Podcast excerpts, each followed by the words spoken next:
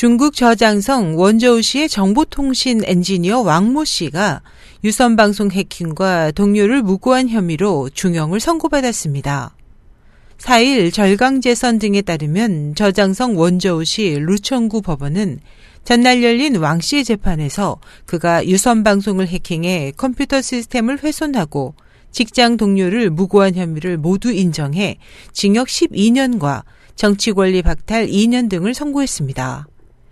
보도에 따르면 베이징의 한 정보기술회사에서 IT 전문가로 근무해온 왕 씨는 지난해 8월 1일 자신이 유지 보수 책임을 맡아온 중광유선 원저우지사 TV 시스템을 해킹해 16만 명의 지역 시청자들에게 국가 전복을 선동하는 내용의 자료를 유포했습니다.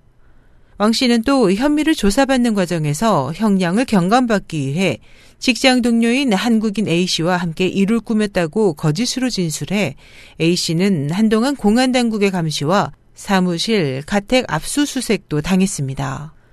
법원은 왕 씨에 대해 유선 방송을 해킹해 TV 시스템을 심각하게 훼손했고 타인을 무고해 형사처벌을 받게 하려 한 것 또한 매우 중대한 죄이기 때문에 중형을 선고한다고 밝혔습니다. 공안 당국은 왕 씨가 자신의 회사에 불만을 품고 범행을 저질렀다고 밝혔을 뿐 상세한 내막에 대해서는 언급하지 않았습니다. SH 희망성 국제방송 임소연이었습니다.